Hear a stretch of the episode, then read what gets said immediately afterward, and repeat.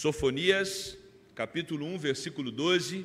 Quero convidar você para lermos juntos esse texto da palavra do nosso Deus. Leiamos. Naquele tempo, esquadrinharei a Jerusalém com lanternas e castigarei os homens que estão apegados à borra do vinho e dizem no seu coração: o Senhor não faz bem nem faz mal. Meus irmãos, nós somos a geração acostumada com energia elétrica, não é? É muito bom chegar nos lugares e está tudo iluminado. Sair da rua, tudo iluminado. Provavelmente todos aqui vão em direção às suas casas, independente de onde moram. É, se tudo tiver certo, se tudo estiver bem, as ruas estarão iluminadas até a porta da nossa casa. Mas isso não foi assim desde sempre, né? Ah, talvez 50, 60, 70 anos atrás, a energia elétrica era uma coisa bem mais restrita. E se você colocar 100 anos atrás, ah, 200 anos, nós tínhamos todo um, um esquema, né, todo um processo para que a luz fosse é, projetada por meio de uma lamparina, por meio de um, de um, é, um processo muito mais complicado do que é hoje. Hoje, o interruptor, a gente liga e está tudo aceso. E quando nós observamos um texto como esse do profeta, quando vai falar a respeito da importância do Senhor em vasculhar, identificar quais eram os problemas de Israel, nós temos aqui uma figura que nos chama a atenção, que é a figura da lanterna. Se você vai procurar alguma coisa na sua casa com a luz desligada, certamente a sua dificuldade para encontrar aquilo vai ser bem maior. Quanto mais luz nós tivermos no ambiente onde estamos procurando algo, e se esse algo, quanto menor ele for, mais nós vamos carecer de uma luminosidade adequada para encontrar aquilo. E meus irmãos, não é diferente quando nós tratamos a respeito do cuidado de Deus para conosco. A Bíblia diz que foi Deus quem criou a luz, lá em Gênesis capítulo 1. No Novo Testamento, Jesus vai se apresentar como sendo a luz do mundo. Nós observamos claramente que quando Deus chega, a luz chega. A presença do Senhor é uma presença marcada pela clareza, né? é marcada é, é pela nitidez. As coisas vêm à tona à medida que o Senhor se aproxima de cada uma das realidades.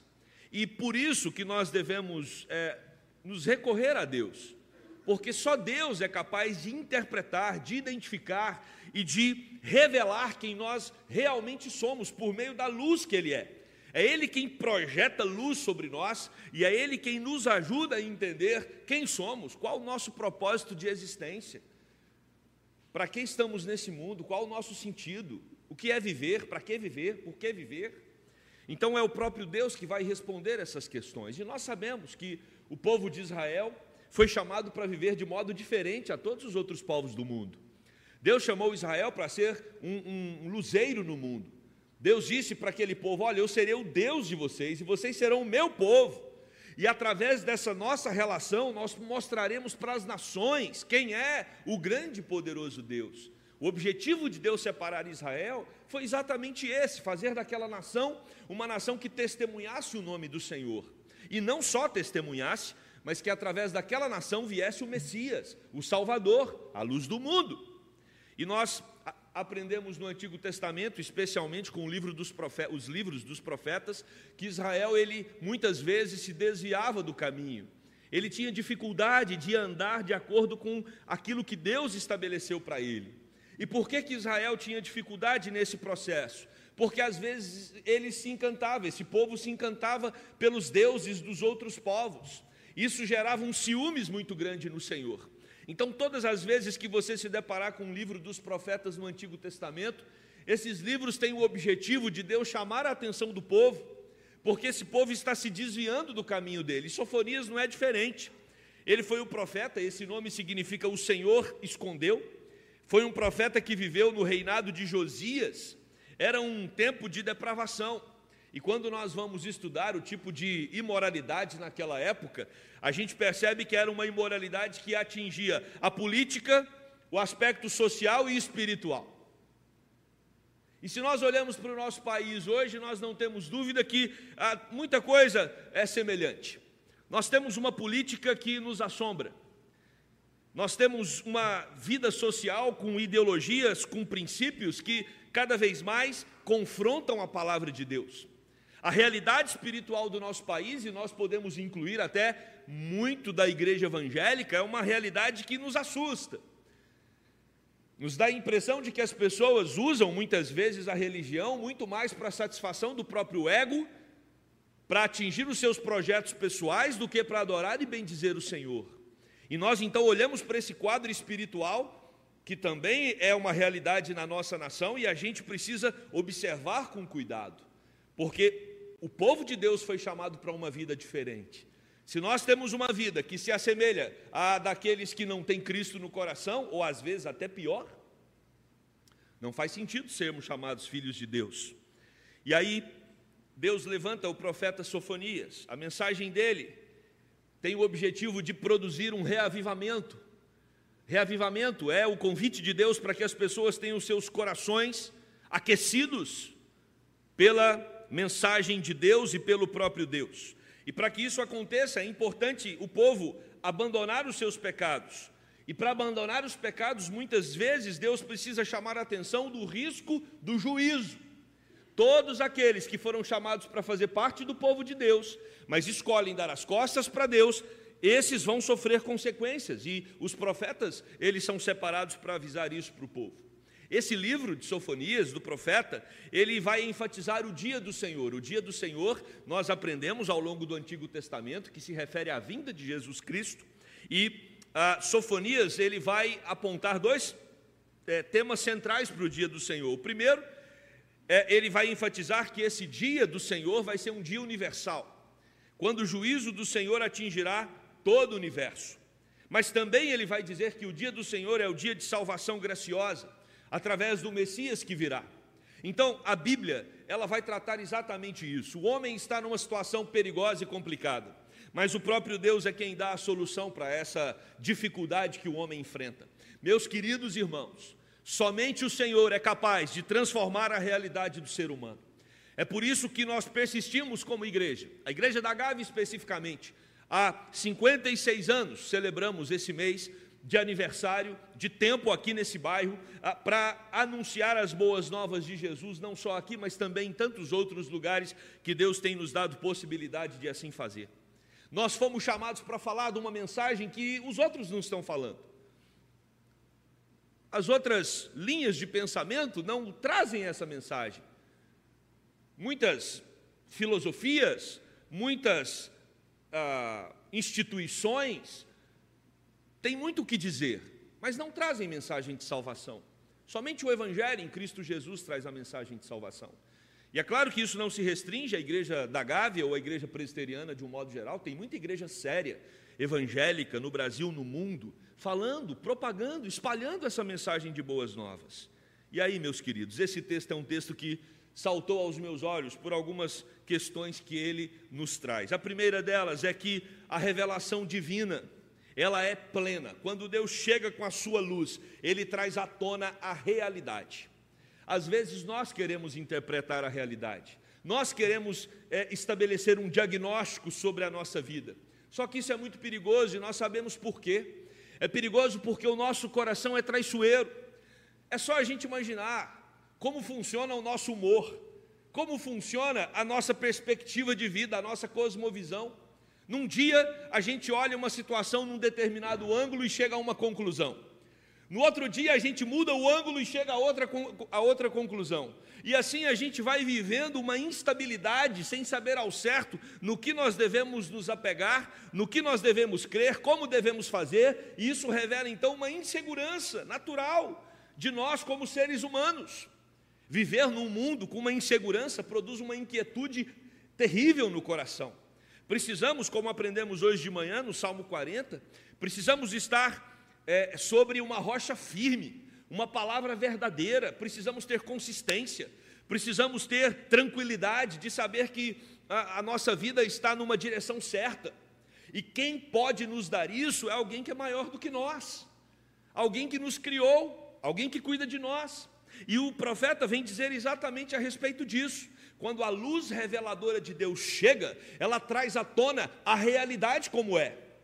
E aí o profeta vai dizer que aquele povo estava distante do Senhor, e por isso Deus veio até ele para esquadrinhar Jerusalém com as suas lanternas. É como se Deus estivesse no meio dos escombros, com a sua lanterna, investigando a realidade da cidade de Jerusalém, do seu povo. Jerusalém é a sede do templo, é onde Deus separou para construir a sua casa, a sua morada. Só que o povo havia dado as costas para Deus e Deus disse: Olha, eu vou me aproximar de vocês e com uma lanterna eu vou iluminar e vou dizer para vocês qual é a realidade que vocês estão vivendo na espiritualidade. E aí então, meus irmãos, o que nós percebemos é que o que aconteceu ali, no tempo do profeta Sofonias, é o mesmo que acontece hoje. Deus vem com a sua luz, ilumina o nosso coração, e ele então se dispõe a dar para nós o diagnóstico de como anda a nossa espiritualidade. E essa é uma pergunta que eu quero fazer para você que entrou nesse lugar hoje ou que nos acompanha pela internet. Quem é que diz como está a sua espiritualidade, a sua vida com Deus? É você mesmo? Ou é o próprio Deus? Porque nós corremos o risco de dizer que a nossa espiritualidade está boa, mas quem está falando isso somos nós, na nossa perspectiva. E o convite de Deus através desse texto é para que nós permitamos que Ele dê o diagnóstico a respeito da nossa espiritualidade. E o profeta então vai dizer que Deus esquadrinha, Deus vai em todos os escombros, Deus vai em cada, em cada canto, em cada lugar de Jerusalém, assim como Ele também faz com a nossa alma. Sabe por quê? Porque a Bíblia vai dizer que Deus é uma luz persistente, Ele é luz o tempo todo. Olha o que diz o profeta Amós, acompanhe por favor a leitura no capítulo 9, dos verso, do verso 2 ao 4, do profeta Amós: Ainda que desçam ao mais profundo abismo, a minha mão os tirará de lá. Se subirem ao céu, de lá os farei descer. Se se esconderem no cimo do Carmelo, de lá buscá-los-ei, e de lá os tirarei. E se dos meus olhos se ocultarem no fundo do mar, de lá darei ordem à serpente, e ela os morderá se forem para o cativeiro diante de seus inimigos, ali darei ordem à espada e ela os matará. Porei olhos sobre eles, para o mal e não para o bem. Tempo de juízo, que o profeta Amós deixa claro que o Senhor vai aplicar o juízo dele, não importa onde Israel estiver. Deus é uma luz persistente, não tem para onde fugir da presença dele. Salmo 139, Salmo de Davi, como me ausentarei da presença do Senhor? Se eu vou para o alto céu, lá Ele está. Se eu vou para o mais profundo abismo, lá está. Não tem para onde nós irmos e escondermos da presença do Senhor. Deus está em todo lugar, porque Ele é onipresente.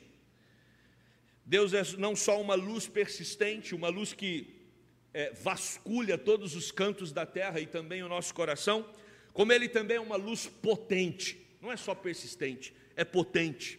João capítulo 1, versos 4 e 5, Jesus vai dizer, aliás, João vai dizer a respeito de Jesus: a vida estava nele e a vida era a luz dos homens. A luz resplandece nas trevas e as trevas não prevalecerão contra ela. A luz de Deus é uma luz potente para trazer à tona a realidade como ela é. Se nós queremos saber a realidade, precisamos olhar para Deus, porque Ele é a luz que vai iluminar o nosso coração. Pastor, mas como Ele vai fazer isso? Ele deixou para nós esse livro que nós chamamos de Bíblia Sagrada. É através das Sagradas Escrituras que Deus vai iluminar o nosso coração e que Deus vai apontar quais são os caminhos que nós temos muitas vezes trilhado neles e esses caminhos estão nos levando para longe do próprio Senhor. A Bíblia é a lâmpada para os nossos pés e a luz para o nosso caminho. Se você quer saber o quanto tem andado na luz, olhe para a Bíblia e cheque o quanto a sua vida está de acordo com aquilo que Deus estabeleceu para ela. Daniel, outro profeta, no capítulo 2, verso 22, ele vai dizer: Vamos ler juntos esse texto? Ele revela o profundo e o escondido. Conhece o que está em trevas e com ele mora a luz. Meus irmãos, nós estamos perdendo a cada dia mais a nossa privacidade. Vocês sabem disso. Fazer as coisas de modo escondido está ficando cada vez mais complicado. Principalmente quando nós tratamos dos, das redes sociais, dos canais que nós temos virtuais, os dados que muitas vezes nós colocamos nesse aparelhinho que chamamos de celular ou no nosso computador, os dados que são registrados aqui, tem gente vendo, tem gente sabendo. Não se engane. A cada dia mais nós estamos expostos a uma realidade de conexão uns com os outros, em que o privado, aquilo que você conseguia ou tinha na sua mente como é, uma atividade escondida, isso está se perdendo. Agora, o que a tecnologia tem se tornado hoje, Deus é desde a eternidade. Nada que você faça, nada que você pense, nenhum plano que você estabelece é capaz de ficar oculto de Deus. Deus sabe todas as coisas. Antes que a palavra chegue nos nossos lábios, na nossa boca, Deus já conhece. Os nossos pensamentos, Ele perscruta, Ele vasculha tudo que vem e, e tudo que é processado na nossa mente. As nossas intenções, Deus conhece as nossas intenções. Às vezes nós estamos aparentando uma espiritualidade, mas Deus sabe do nosso coração se a gente está usando aquilo para vanglória, usando aquilo para próprio orgulho. Deus sabe exatamente quem somos e o que fazemos e por que fazemos. Nada é capaz de ficar escondido dos olhos de Deus, diz o profeta Daniel. Então o Senhor, ele é uma luz que revela todas as coisas, porque é uma luz persistente. O Senhor é uma luz potente, mas o Senhor também é uma luz que tem precisão, tem foco. Olha o que diz Provérbios, capítulo 5, verso 21 porque os caminhos do homem estão perante os olhos do Senhor, e ele considera todas as suas veredas. Precisão. Deus sabe exatamente quais são os nossos caminhos. Provérbios ainda, capítulo 15, verso 3, os olhos do Senhor estão em todo lugar, contemplando os maus e os bons. Os olhos do Senhor estão em todo lugar. Não tem para onde fugirmos do olhar do próprio Deus. Por isso, irmãos, o primeiro ponto, lembre-se que Deus é uma luz reveladora. Ele é que traz à tona. Se você está confuso, sem saber se você tem trilhado no caminho certo, sem saber se você está desenvolvendo uma vida segura, uma vida com qualidade, uma vida que agrada a Deus, peça a Ele para que lance luz no seu coração. A palavra do Senhor e o Espírito Santo que habita em nós, a comunicação entre os dois, ao absorvermos a palavra e essa, quando essa palavra é aplicada ao nosso coração pelo Espírito, o Espírito nos convence se nós temos desenvolvido uma vida que agrada ao Senhor ou não. Segundo ponto, quando a luz do Senhor vem, ela identifica a realidade. E naquele contexto, o que nós aprendemos é que o Senhor está mostrando através do profeta Sofonias, que Israel, que o povo dele está numa embriaguez do engano. Embriaguez do engano. Swidney, ele é um comentarista e ele vai dizer que a noite que se encontra os homens apegados à borra do vinho. É a noite que nós encontramos quem são as pessoas que gostam da borra, o restinho do vinho, sabe? A borra é aquilo que sobra. Quem gosta de tomar um bom vinho sabe que alguns vinhos no final tem uma borra. E se você, você só vai acessar a borra do vinho se você tomar o vinho todo. Então o que o profeta está dizendo é: aqueles que se embriagam bebendo o vinho todo, chegando até a borra do vinho, esses muitas vezes caem em engano, e Deus então vem com a sua luz trazer exatamente a realidade daqueles que vivem como se estivessem embriagados. Esse estado de embriaguez que o profeta traz à tona aqui é aquele estado de alguém que perdeu a razão. Um bêbado, muitas vezes, ele é marcado, ele é caracterizado por alguém que saiu da sua consciência.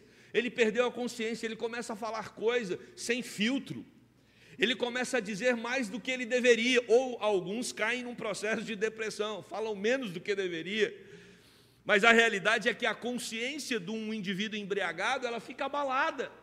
Ele não consegue responder de modo adequado. Isso o profeta está dizendo a respeito de Israel. Israel se distanciou do Senhor e ele passa a ter uma reação como de um embriagado, de alguém que está bêbado. E aí, meus irmãos, alguém que está bêbado, ou alguém que vive atordoado, perdido, como se fosse um, é, um indivíduo embriagado, ele vai produzir atitudes insanas. Quantos acidentes são provocados por pessoas que beberam mais do que deveria? Quantos inocentes tiveram as suas vidas ceifadas em acidentes de carro porque outro motorista estava embriagado?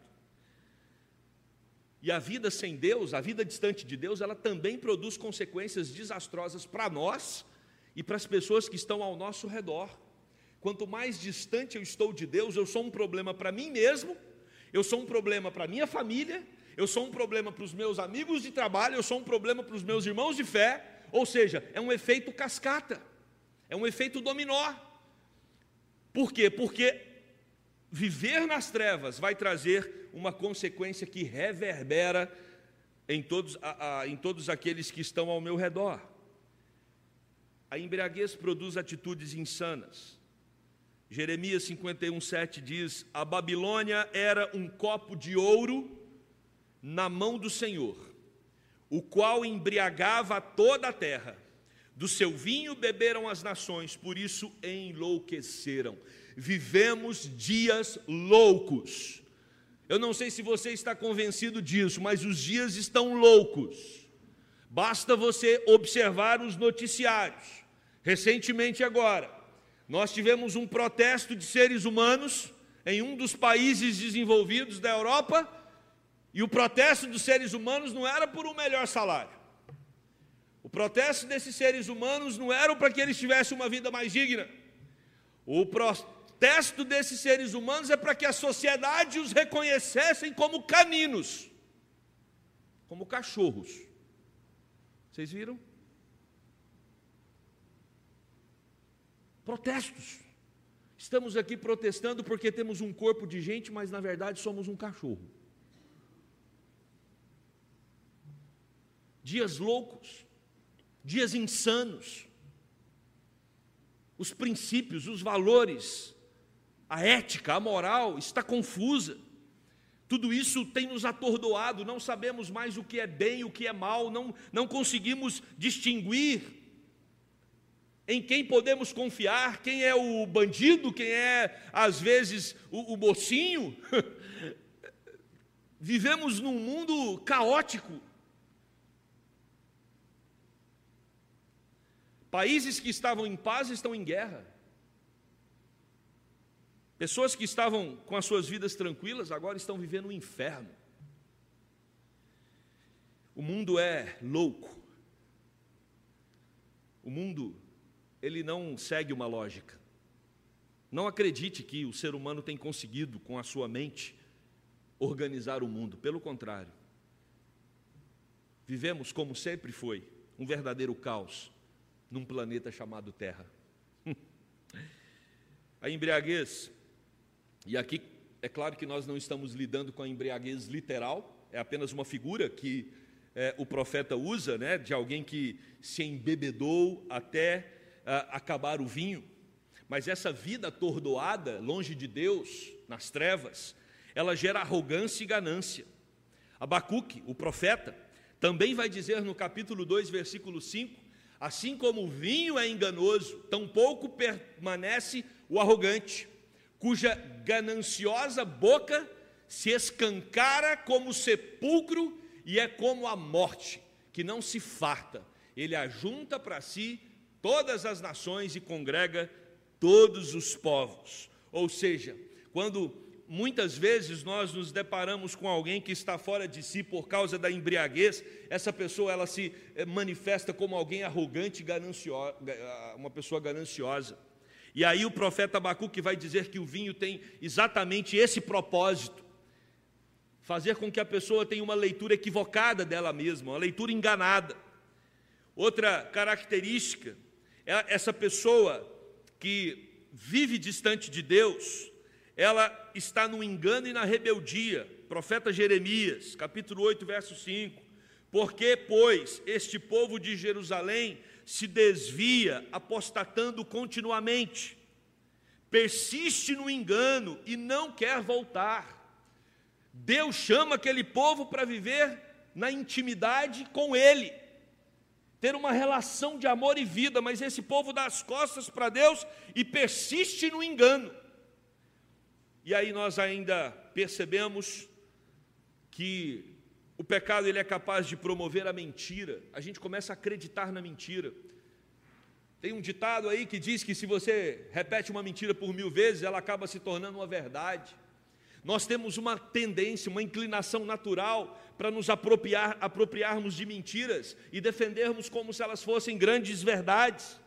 Olha o que diz ainda o profeta Jeremias, capítulo 9, verso 8: Flecha mortífera é a língua deles, falam engano com a boca, fa fala cada um de paz com o seu companheiro, mas no seu interior lhe arma ciladas. E por fim, nós observamos que quando a luz de Deus é lançada e identifica homens que deram as costas para Deus, que têm atitudes como embriagados, esses homens também, eles vão, de alguma forma, experimentar a mão pesada de líderes que deram as costas para Deus. O Brasil é um país que experimenta juízo por causa da sua iniquidade há décadas, talvez há séculos. Um país onde a mentira, o engano, a trapaça é tratado com naturalidade. Esperto é aquele que consegue sobrepor o outro enganando. E muitas vezes isso parte de líderes. Infelizmente, eu e você somos testemunhas que até líderes espirituais usam do engano, usam do engano contra o povo de Deus. E Jeremias denuncia isso. Ele diz no capítulo 14, verso 14: Disse-me o Senhor, os profetas profetizam mentiras em meu nome. Nunca os enviei, nem lhes dei ordem, nem lhes falei visão falsa, adivinhação, vaidade e engano do seu íntimo são o que eles vos profetizam. Fiquem atentos com os púlpitos desse país. Fiquem atentos com o púlpito dessa igreja. Vasculhem as palavras que são proferidas aqui ou em qualquer outro lugar. Chequem com as sagradas escrituras. E se por acaso você ouvir aqui ou em qualquer outro lugar algo que não esteja fundamentado nas sagradas escrituras, seja um profeta. Advirta. Advirta. Quer seja o seu próprio pastor, quer seja alguém que você conhece. Porque tem muita gente falando em nome de Deus coisa que Deus nunca disse. Tem muita gente fazendo revelações, tendo visões, adivinhações, mas simplesmente para manifestar a vaidade e o engano dos seus corações. E a palavra de Deus deixa muito claro que isso é um problema para a espiritualidade de Israel e também para a espiritualidade do Brasil. Como é triste nós percebermos a igreja, às vezes, se envolvendo com coisas que ela não foi chamada para se envolver. Como é triste ver homens mentindo em nome de Deus. E nós precisamos, fundamentados na palavra, sempre apontarmos essas distorções. Sabe para quê? Para que nós não caiamos, e aí eu já chego no terceiro e último ponto do nosso sermão para que nós não caiamos num ateísmo religioso. Ateísmo religioso, esse é o ponto alto desse versículo. O versículo ele diz, começa uh, falando a respeito do Senhor esquadrinhando Jerusalém com as suas lanternas. Depois o versículo vai dizer que o Senhor vai castigar aqueles que estão vivendo como embriagados, porque vivem no engano e na mentira. E por fim, tem uma expressão no versículo que é impressionante e que nós deveríamos destacar. Porque essas pessoas que vivem como embriagados, eles dizem em seus corações: o Senhor não faz nem bem nem mal. Que loucura! Loucura atual. Vocês conseguem identificar que hoje existe um clima, existe um, uma sensação coletiva da sociedade de que na verdade Deus não se importa? Na verdade, Deus não está preocupado. Viva do seu jeito. Deus não está preocupado. Deus não, não, quer saber das suas atitudes. Ah, mas na Bíblia fala que ele disciplina. Não, não é bem assim. Na Bíblia fala que ele é Deus é, é, é de justiça. Não, mas não, não, isso é um livro ultrapassado. Deus não faz nem bem nem mal. Isso tem entrado sorrateiramente nas igrejas. Igrejas que têm achado aquilo que é errado como se fosse natural. É natural. Se eu preciso trapacear para me dar bem no meu trabalho, é claro que a igreja vai entender. Afinal, eu preciso sustentar a minha casa. Então eu preciso enganar os meus clientes. E se alguém descobrir isso, isso não vai ter problema. Porque Deus sabe que eu preciso ganhar o meu pão. Meu querido irmão, minha querida irmã, não se engane. Se você está ganhando pão por meio da trapaça, da mentira e do engano, esse pão não vem de Deus. Esse pão vem do capeta, do diabo, do satanás, tranca rua e chocaveira.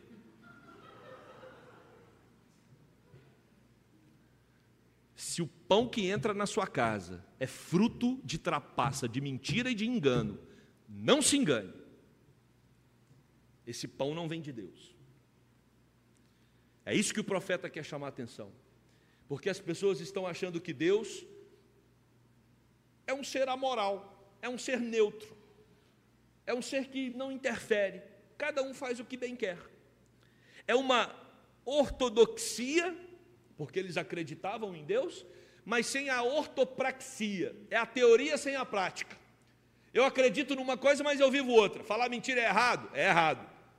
Você ensina isso para o seu filho, mas você é um mentiroso no trabalho, é um mentiroso nas suas relações. Isso é alguém que tem uma ortodoxia, porque a teoria está certa, mas é alguém que na prática é incoerente. Isso precisa estar distante do povo de Deus. Nós não podemos viver assim. E é isso que o profeta está apontando. Havia uma religiosidade cultural em Jerusalém, Israel, naquele tempo, e que às vezes também nos atinge uma religiosidade cultural. É natural ser católico no Brasil, é natural ser evangélico. A gente, a gente se naturalizou como uma religião é, absorvida pela cultura brasileira. Nós não somos religiosos culturais. Nós somos povo de Deus, santo, separado para viver de acordo com a vontade de Deus. Não podemos cair no engano achando que o, o, Evangelho é um mito, como alguns falam, um folclore, uma lenda. Não! Deus para nós é real. Deus para nós é real. Para muitos, ele pode até existir, mas é um ser obsoleto, inoperante, irrelevante. Por isso eu vivo do meu jeito. Outras apostas são feitas, abandonam-se Deus e vão apostar no próprio intelecto, na própria razão. Eu consigo dar conta de mim mesmo. Ou no positivismo em nome da fé, né? Chamam o positivismo de fé, pensamento positivo. Eu vou conseguir, né? Coaching. Eu, vai dar certo, vai dar certo, eu vou conseguir, eu vou conseguir. Aí você vai num treinamento, não sei se tem algum coach aqui, se tiver, Deus abençoe sua vida mas a gente vive a cultura do coaching, a cultura do, do indivíduo que te estimula a pensar positivamente. Está errado? Não, mas a vida não funciona só assim. Não adianta alguém ficar te estimulando só positivamente. Existem percalços no caminho. Meus irmãos, outras apostas que são feitas, além do próprio intelecto, do positivismo, é a tecnologia. Tem gente apostando tudo na revolução tecnológica. Nós estamos apostando tanto na tecnologia que nós estamos entregando tudo para ela. A tecnologia vai passar, aliás, vai passar, eu acho que é uma expressão que já ultrapassou-se. A tecnologia está controlando todas as coisas já. Está um absurdo. Cada vez mais o ser humano está desaparecendo no planeta que Deus criou para ele. Nós estamos nos tornando figuras de fundo. Ideologias vigentes às vezes balançam a nossa fé. Mas será que isso realmente é errado? Mas será que a igreja não deveria acolher esse tipo de pensamento?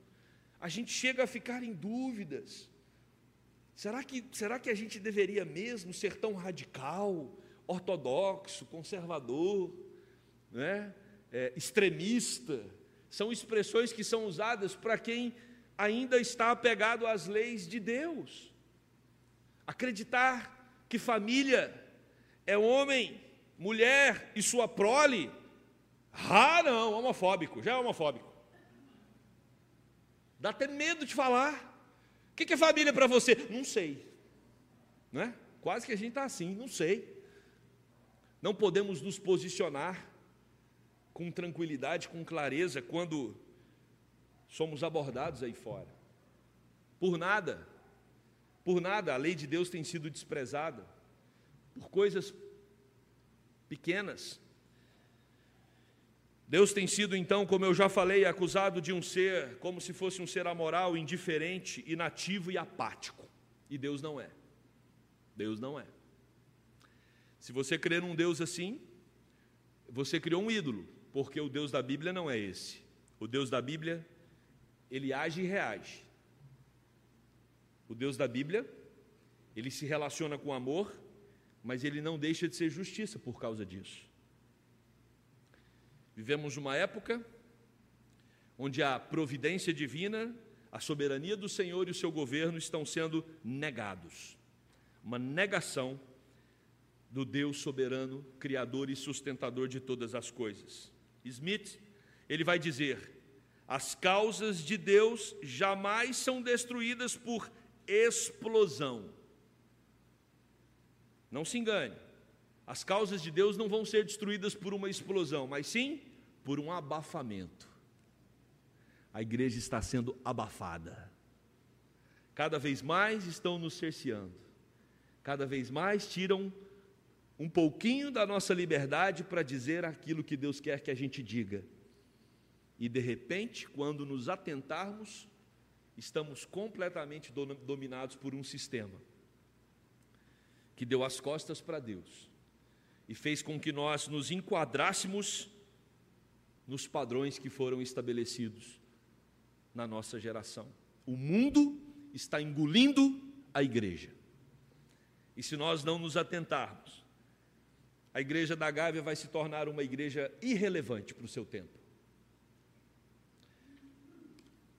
Vai se tornar uma igreja que, assim como o profeta Sofonias diz acerca de Deus, a igreja também pode ser. Não faz nem bem nem mal, não faz diferença. Se tirar a igreja da Gávea da Rua dos Oitis 63, ninguém vai sentir falta na sociedade, porque ela não fazia nem mal, nem bem. Somos uma igreja chamada para fazer o bem. Somos uma igreja que, se por acaso Deus resolver levá-la e nós todos desaparecermos num único momento, o mundo tem que chorar a nossa falta. Para isso a gente precisa levar pão ao faminto. Para isso a gente precisa levar água ao que tem sede. Para isso a gente precisa levar o evangelho àqueles que vivem em densas trevas. Para isso a gente precisa ter paciência para ouvir aqueles que têm muito que contar para nós a respeito das suas mazelas e das suas dores. Para isso, nós precisamos continuar dizendo que Deus é Deus de amor e o amor de Deus é revelado por meio de Jesus, mas Deus também é um Deus que nos chama para uma vida de compromisso com Ele, para que não caiamos nesse ateísmo religioso irrelevante. Concluindo, irmãos, a lanterna de Deus continua ativa, A lanterna de Deus não tinha o objetivo apenas de iluminar Israel, Jerusalém. A lanterna de Deus continua iluminando o nosso interior. E a pergunta é: o que Deus tem encontrado dentro de nós? Será que nós somos pessoas que vivem como embriagados? Pessoas que estão achando que é possível viver uma vida de engano, uma vida com atitudes insanas, uma vida de arrogância, de ganância, uma vida de rebeldia, uma vida na mentira e está tudo bem, porque Deus não faz nem mal nem bem? Ou será que nós temos a consciência de que o Senhor é um Deus que nos chamou para um relacionamento de obediência, de submissão, de temor e de amor a Ele? Ah, pastor, mas quem são esses que vão amar, temer e se submeter a Deus? Aquele que tem os meus mandamentos e os guarda, esse é o que me ama. E aquele que me ama será amado por meu Pai, e eu também o amarei e me manifestarei a ele. Aquele que tem os meus mandamentos e os guarda, esse é o que me ama. Não somos como pessoas que estão andando neste mundo e nessa geração, levadas pelo vento, levadas pelas inclinações naturais do tempo, mas somos pessoas que têm casa, que têm pai, que têm família na fé e que têm um relacionamento de amor com esse Deus. E se nós o amamos, nós o obedecemos. E se nós o obedecemos, nós alegramos o coração dele. E nós vamos buscar a cada dia mais fazer aquilo que lhe agrada. Que a igreja da Gávea continue nesse caminho. Não tratemos Deus como alguém que não se importa conosco, muito pelo contrário. Nosso Deus nos ama e ele se importa conosco sim. E nós sabemos disso porque ele entregou o seu único filho Jesus Cristo na cruz para que pudesse nos resgatar da morte, do juízo e da perdição e termos uma vida que só Ele pode oferecer. E se nós fomos encontrados pelo amor de Deus, a resposta que nós temos para dar a esse amor é viver na luz, porque Ele é o Deus da luz. E se nós somos os filhos do Deus da luz, não tem como andarmos nas trevas e achar que está tudo certo. Precisamos andar na luz e que o Espírito Santo de Deus nos capacite para isso. Amém? Vamos orar. Querido Deus, tenha misericórdia da nossa igreja. Tenha misericórdia da vida de cada pessoa que está aqui, ou daqueles também que estão nos acompanhando pela internet. Senhor, vivemos dias de pressão, vivemos dias em que coisas estranhas acontecem ao nosso redor. A sociedade, de maneira geral, a cada vez mais estabelece pautas, princípios e valores que estão completamente distantes daquilo que o Senhor estabeleceu. Pessoas se ajuntam para reivindicar coisas absurdas, bizarras, como loucos, como embriagados, pessoas que estão fora da própria consciência. Deus tenha misericórdia de nós, nos ajude. Venha com a tua luz, ilumine o nosso interior. Aponte, Senhor, para nós se existe caminho de engano, se existe caminho contraditório no nosso coração, se nós estamos, Senhor, confusos, se nós estamos, é, às vezes, enveredando por é, uma direção perigosa, Deus. Ó Espírito Santo, venha e fale aos nossos corações, não podemos nos acostumar com aquilo que agride a santidade do nosso Deus, do Senhor. Tenha misericórdia, Deus. Não nos deixe acostumar com o pecado. Não nos deixe tratar com naturalidade aquilo que o Senhor repudia. Mas que sejamos homens e mulheres santos, porque amam, honram e temem a um Deus santo. Se para o mundo, Deus, a mentira é natural, para nós ela é antinatural, porque o Senhor é a verdade. Se para o mundo o engano é um caminho tranquilo, para nós é algo que precisa pesar na alma, porque nós fomos chamados para viver de acordo com os teus princípios.